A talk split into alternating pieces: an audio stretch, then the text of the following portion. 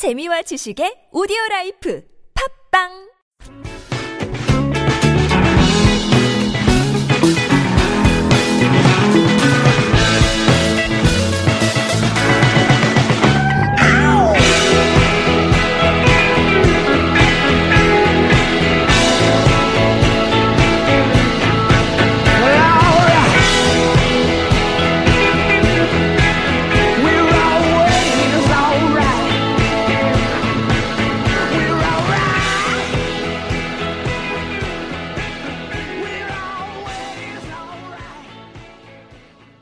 네, 영화의 배우에 대해서 알아보는 시간이죠. 쩡디의 헐리우드 통신.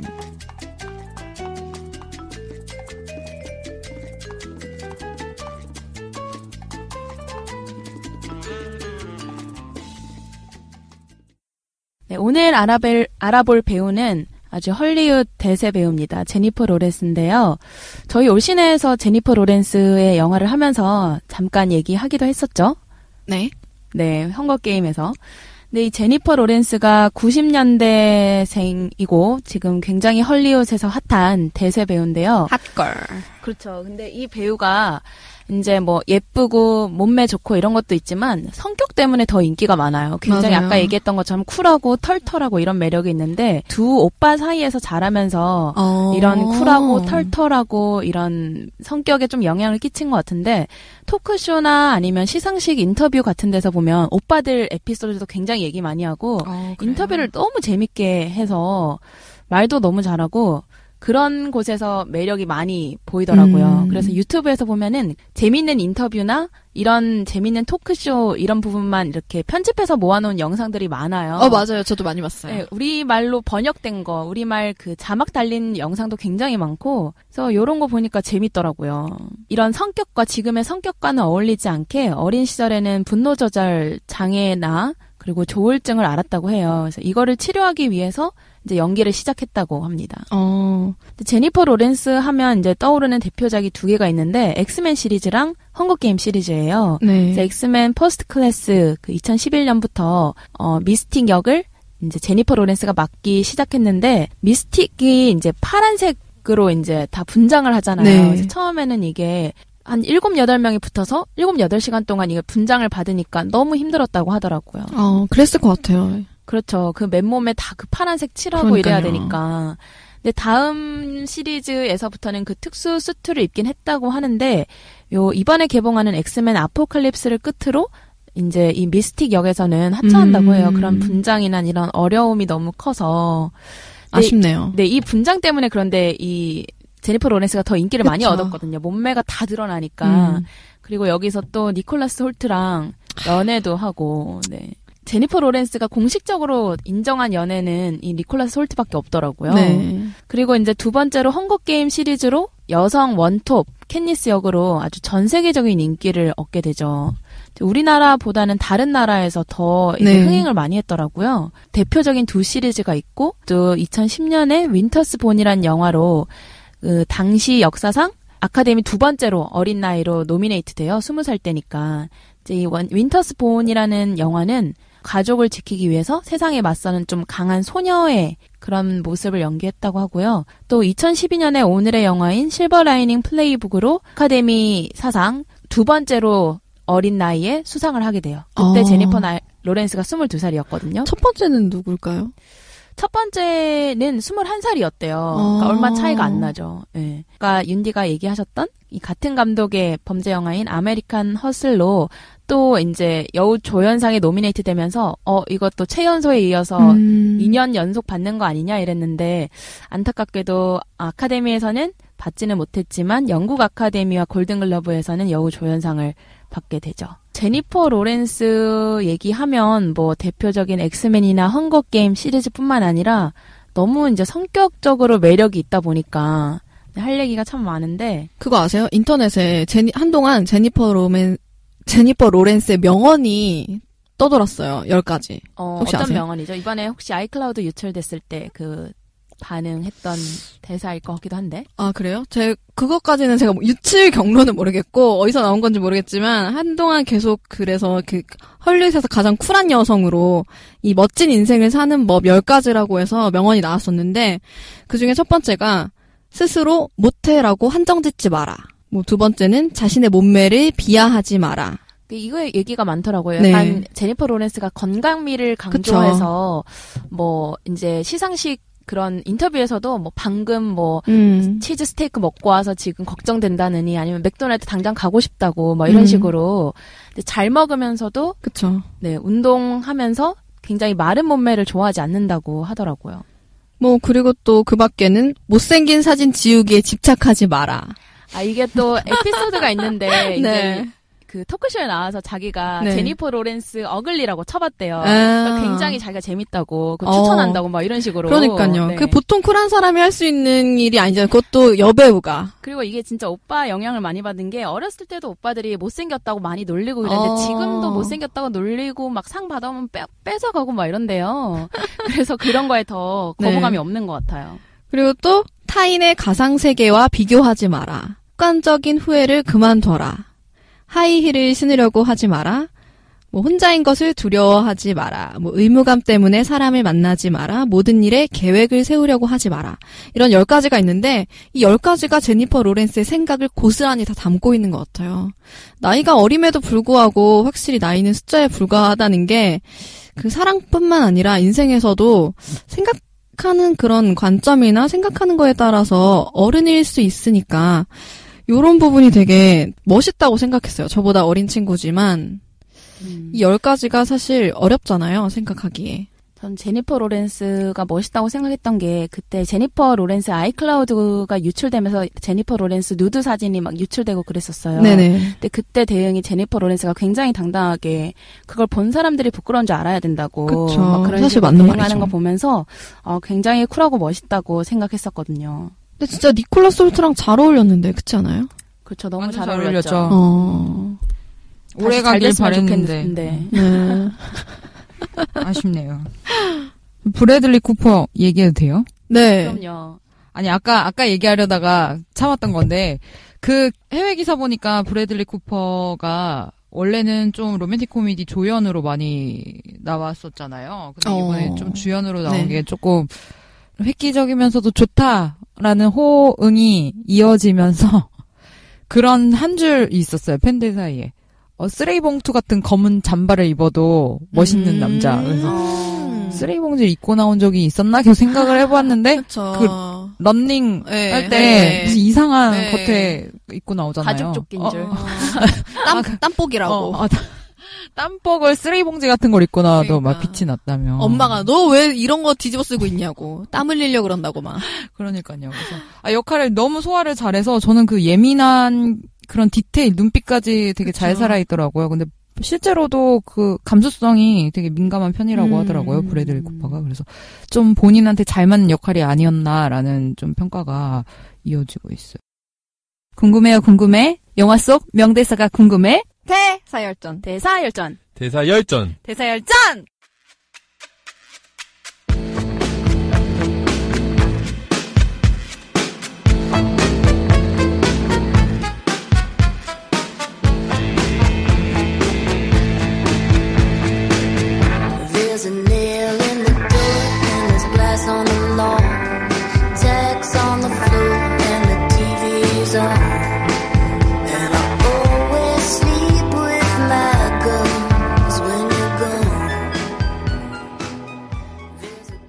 영화에서 두 DJ는 어떤 대사 뽑아오셨나요?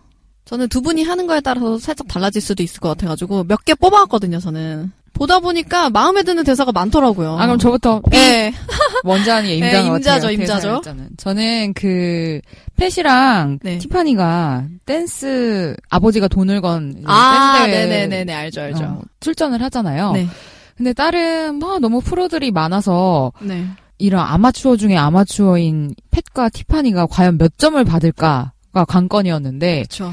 다른 그런 경쟁 프로팀들은 티파니와 펫이 심사위원 점수가 4점대를 가다가 마지막에 극적으로 5점대를 받잖아요. 네. 근데 어머 어떡하니 점수가 4, 5점대라서 안타까워하는데 음. 이들은 너무 평균 기뻐해. 합산만 5점만 나오면 되니까 세상에. 너무 완전 진짜 거기에 우승한 듯한 그쵸. 기쁨을 얻잖아요. 이 축제의 주인공은 우리야.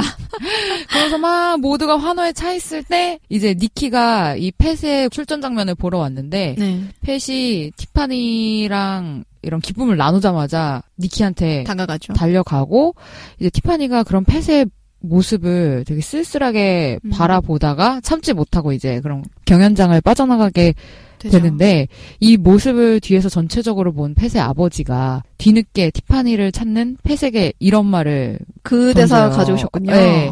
이제 아버지가 볼 때는 지금이 삶이 주는 기회인데 이 삶이 주는 기회를 잡지 않은 것은 죄다라고 하면서 티파니를 잡으러 가라고 네, 지금 맞아요. 니키는 너를 사랑하지 않고 지금 이 순간 널 사랑한 사람은 티파니다라고 음.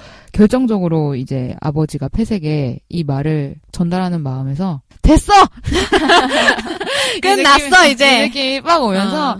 저도 이런 생각이 들었어요. 우리도 살면서 우리가 알지 못하게 알거나 알지 못할 기회가 올 텐데 그쵸. 그거를 뭐 여러 이유로 미루거나 잡지 못하는 것은 우리 우리 스스로 삶에서 죄가 되지 않을까 약간 음. 이런 생각이 들어서 모든 오는 기회는 다 발견하고 잡았으면 좋겠다는 생각이 들더라고요. 그런 기회들에게 좀 기회 이렇게 써서 왔으면 그러니까요. 좋겠어요. 아, 아, 뒤- 진짜. 뭐 자동 자동차 뒷번호판 같아요. 떠나고 그러니까요. 보여요. 떠나고 어. 기회였나? 아니 근데 기회였나? 떠나고도 한참 후에야 알아요. 어 그게 기회였던 것 같기도 하고 약간. 근데 이렇게 펫의 아버지처럼 누군가가 객관적인 그쵸. 눈으로 지금이야 이렇게 지금이야, 말해주는 지금. 사람이 있었으면 좋겠어요. 저도 이제 아 됐어 이제 아, 교통 정리 확실하게 해주시던데요. 그래 해피 엔딩이구나. 그치. 고구마가 목에 막혔던 고구마가 그치, 쑥 내려갔어. 니키는 옛날이야. 음. 지금은 티파니야. 사실 저는 확실하게. 니키 온 것도 싫었거든요. 저도요. 어, 저도 올 줄 몰랐어요. 어. 저는 끝까지 니키가 이렇게 이, 그 이름만 남았으면 어, 좋겠다 저도요. 생각했거든요. 편지 속 니키로 나왔으면 어. 좋겠는데 아 이 여자분이 갑자기 나타나면서 어 뭐야 에, 어 달라지는 거 아니야 이랬는데 음. 저 제가 티파니였으면 정말 이 순간 어찌할 바를 몰라서 춤도 그러니까요. 못 췄을 것 같아요. 진짜. 원래 안 추려고 했잖아요. 막 보드카 맞아. 마시면서 또 꼬시는 남자가 또 다가왔었잖아요. 변호사가. 근데 다행히 다행히 아, 남자도 많아. 어 예쁘니까 매력적이니까. 경험해보지 못해가지고 그런 꾸준한 대시 세상에. 어 그래서 요 대사가 좀 막판에 뭐 전체적인 거를 다 어, 정리해주는 그런 아버지의 대사여서 좀 가져와봤어요. 함축적이었죠. 어 일찍 하니까 마음이 편하네. 다음 대사 제가 할게요. 네, 저는 이제 윤디 바로 뒤에 이어지는 장면인데 네. 그렇게 떠난 티파니를 펫이 이제 따라가서 어 티파니에게 거기 넣어. 아, 또 아주 쏙쏙 잘 뽑아 오셨네요. 한 번에 소리 지를 뻔했어. 어, 이러면서 그거지, 그거지 이러면서. 그래서 팻이 티파니에게 편지를 이렇게 전달해요. 그쵸. 근데 티파니는 그게 또 니키에게 전해달라는 맞아. 편지인 줄 알고 안 받으려고 치죠, 하는데 진짜. 팻이 한번 읽어보라고 했는데 이제 딱 펼치니까 어. Dear 티파니 이렇게 돼 있었던 거죠. 티파니? 나? 어. 나라고? 그러니까요. 그래서 그 뒤에 이제 내용이 어, 내 광기를 마주할 수 있는 방법은 당신의 광기를 내뿜을 때 뿐이죠. 고마워요. 사랑해요. 당신과 만난 순간을 기억해요. 이 말을 하기까지 오래 걸려 미안해요. 깨닫지 못했어요. 음. 패시. 이렇게 말하는 부분인데, 어, 이제서야. 근데 거기서 사랑한다고. 그런 오해도 풀리잖아요. 이미 펫이 느끼고 있었다는 거. 티파니가 쓴 거라는 걸 알았다는 거. 네, 그리고 그 뒤에 펫이 이걸 일주일 전에 쓴 편지라고 맞아. 하죠. 그러니까요. 그러니까요. 근데 그게 이제 티파니가 왜 그러면 어. 어, 이렇게 거짓말을 하게 냈더냐. 하니까 펫이 로맨틱하게 보이려고 지금 여유가 생겼어 이 남자가 참았다고. 지금. 이 남자가 돌아왔어, 돌아왔어. 어 돌아왔어 멘탈이 복구가 됐어 지금. 그러니까요. 그 전 장면에서 왜 이제 티파니가 이제 니키 대신 쓴 편지를 보면서 좀. 뭔가 이 깨닫는 듯한 펫의 장면이 네. 나오잖아요. 맞아요. 그때 변한 것 같아요. 맞아요. 음. 아 사람이 이렇게 순식간에 여유가 생기네요. 로맨틱하기까지 하고 싶었던 거야. 맞아. 여유가 있죠. 지금 네. 나는 일주일 전에 쓴 편지가 그러니까. 있는데. 아 진짜. 근데 이렇게까지 그 티파니가 계속 쥐고 있지 않았더라면 그 중간에 그 중간 어느매에서 상처받아서 펫에 놨더라면 이렇게 이어지지 못했겠죠. 아유 좀만 빨리 좀좀 더 빨리 알아채지 그렇게 마음 고생을 시키나. 그러게요. 아. 알고 보니 밀당의 고수였어요. 어, 펫이. 저도 그 약간 그 생각 들었어요. 밀당남이네. 아 진짜 얄미워. 만약에 티파니였으면 이런 편지 썼으면 바로 줬을걸요. 그쵸. 일주일 못 기다렸을걸요. 편지 안 쓰고 바로 근데, 어, 말했겠죠. 뭐. 바로 말했을 것 같아요. 그러니까. 난 네가 좋아. 네, 저는 오늘 대사 몇 개 뽑았는데 그 뽑아온 대사 안에 여러분들께 있었네요. 그리고 저는 오늘의 한 컷에서 했던 그 티파니의 대사도 좀 좋았었거든요. 그러면 요두 분이 했던 대사 말고 제가 또 가져왔던 대사가 의사와의 그 면담 시간이 있었잖아요. 근데 처음에 면, 그 상담을 할 때 끊임없이 펫이 나는 너무 긍정적인 생각을 하고 있고 이렇기 때문에 난 긍정적인 마음으로 임할 거니까 잘 될 거야 이러면서 얘기를 하죠. 그때 펫이 했던 얘기인데 나중에 후에 펫이 티파니에 대한 이런저런 상담을 하게 되면서 의사가 다시 펫이 했던 그 말을 그대로 합니다. 그 대사가 바로 구름 뒤의 햇살은 당신 겁니다. 라고 했던 대사가 있었는데 이 대사가 또전 마음에 들더라고요. 제목과 상관관계가 예, 있는 대사네요. 있, 는 대사죠. 의사가 괜히 의사는 아니구나. 얘기를 참 잘 들어주었었구나. 라는 생각이 많이 들었던 대사였어요. 음. 네, 그럼 마지막 코너입니다. 신디의 별의 별.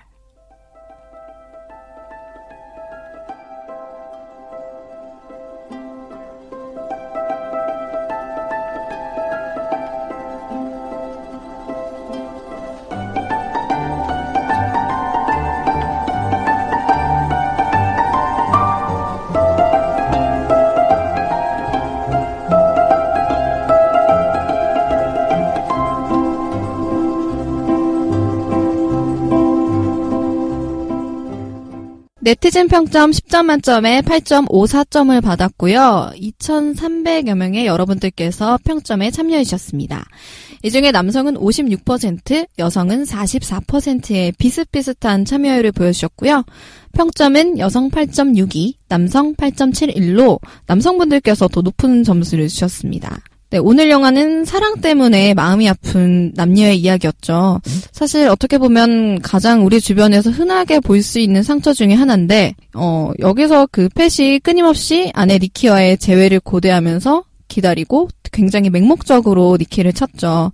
이 부분에서 펫이 진정 니키랑 다시 이어지고자 하는 마음보다는 어긋나기 전의 현실로 돌아가고 싶은 마음이 담겨 있었던 게 아닌가라는 생각이 참 많이 들었고요. 그래서 더 안타깝게 보이지 않았나. 그리고 이 마음을 티파니가 알지 않았을까. 그래서 도움을 주려고 노력했던 게 아닌가라는 생각이 들었습니다. 그리고 네티즌 여러분들의 재밌는 댓글을 한번 소개해 보겠습니다. 영화 어플 사이드 왓챠에서 이동진 평론가가 이런 코멘트를 달아주셨습니다. 제니퍼 로렌스의 동년배 최강 연기, 브래들리 쿠퍼의 경력 최고의 연기, 그리고 아이디 JJ님께서는 우리 모두 미친 구석 하나쯤은 안고 산다. 이 두 남녀의 경우엔 그게 사랑이었을 뿐이고 그런 둘이 만났으니 그야말로 미친 케미가 아닌가. 5점짜리 춤에 만점짜리 흥과 사랑이었다. 그리고 아이디 보댕님은 불완전함은 또 다른 불완전한 존재를 통해 비로소 완전해짐을. 치유는 어설픈 동정이 아닌 공감으로 이루어진다는 것을 이라는 댓글을 달아주셨습니다. 꽤나 함축적인 얘기를 많이 달아주셨어요. 이 영화 하나를 한 줄로 요약해주는 것 같은 느낌? 해서 제 지극히 개인적이고 주관적인 평점은요. 평범하지 않아 보이지만 누구보다도 평범했던 사랑을 한 남녀의 상처치유 대작전 실버라이닝 플레이북 평점 9.0점 드립니다. 네, 상처받고 상처 입어도 늘 사랑받고 싶고 사랑하고 싶은 우리의 모습이 담긴 영화였던 것 같고요. 그리고 제가 좋아하는 대사를 하나 소개해 드리려고 해요. 제가 정말 좋아하는 작가 노희경 씨의 드라마 거짓말에 보면 이런 대사가 나옵니다. 사랑은 계절 같은 거야. 지나가면 다시 안 올 것처럼 보여도 겨울이 가면 봄이 오듯 사랑은 또 온다. 라는 대사인데요. 이 사랑 후에 겪는 지금의 아픔이 정말 세상 끝날 것 같은 지독한 아픔이어도 이 아픔에 얇고 얇은 한 해 한 해가 더 더해져서 정말 단단한 굳은 살이 될 때쯤에는 방금 제가 말씀드린 대사처럼 늘상 왔다가 가는 계절인 것처럼 겨울 가면 봄이 오듯이 또 이 사랑이 가면 또 다른 사랑이 우리를 기다리는 것 같아요. 그러니까 너무 아파하지도 너무 힘들어하지 말 힘들어하지도 말라는 말씀 꼭 드리고 싶었고요. 응팔에서 나왔던 그 걱정 말아요 그대에서 나왔던 대사처럼 정말 지나간 것은 지나간 대로 또 그런 의미가 있으니까요. 지나간 것은 지나간 대로 신디가 아까 네. 그 가져온 드라마 대사 중에서 사랑은 또 온다는 게 있었잖아요. 네. 근데 이거는 좀 사랑을 많이 해본 사람일수록 정말 이렇게 생각을 하더라고요. 음, 뭐 그쵸. 헤어져도 분명히 또 다른 사람이 올 거기 때문에 더 네. 이별을 더 잘하고 더 덤덤하더라고요. 근데 이- 저는 그게 더 슬프던데요. 아, 근데 이게 어떻게 보면 다음 사랑이 있기 때문에 지금 사랑을 막 쿨하게 막 보내고 다음이 또 있어! 이런 느낌이라기보다는 좀 약간 그 이별에 대한 그 정리를 하기 위해서 이런 생각을 하는 것 같다는 생각이 들었어요, 저는. 다음을 늘 고대한다기보다는 나를 위로하는 말이죠. 다음 사랑이 있겠지라는 그런 여운이 담긴 말이 아닐까. 네, 지금까지 신디의 별의 별이었습니다. 네, 오늘 영화 사랑을 담고 있지만 인간 내면에 대한 이야기를 많이 다뤘던 영화여서 좀 더 이런저런 이야기를 많이 했던 것 같아요. 그러니까 전 좋았던 게 이렇게 만약에 좀 어떤 부분이 부족하고 뭐 마음에 상처가 있고 이러면은 그 반대로 더 온전한 사람이 이걸 치유해 줄 수 있을 것 같은데 둘이 비슷한 사람이 만나서 이걸 치유를 하고 진정한 사랑을 찾았다는 그런 점이 좋았어요. 음, 그러니까 정답은 없는 것 같아요. 꼭 정말 완전한 사람이 있을까요? 완전하지 않기 때문에 늘 뭔가 하루하루 고민하고 살아가지 않나, 그리고 누군가를 찾지 않나라는 생각이 전 들었거든요. 네, 오늘 영화 마무리 해볼까요? 지금까지 올신의 신디, 정디 윤디였습니다. 다음에도 클릭클릭!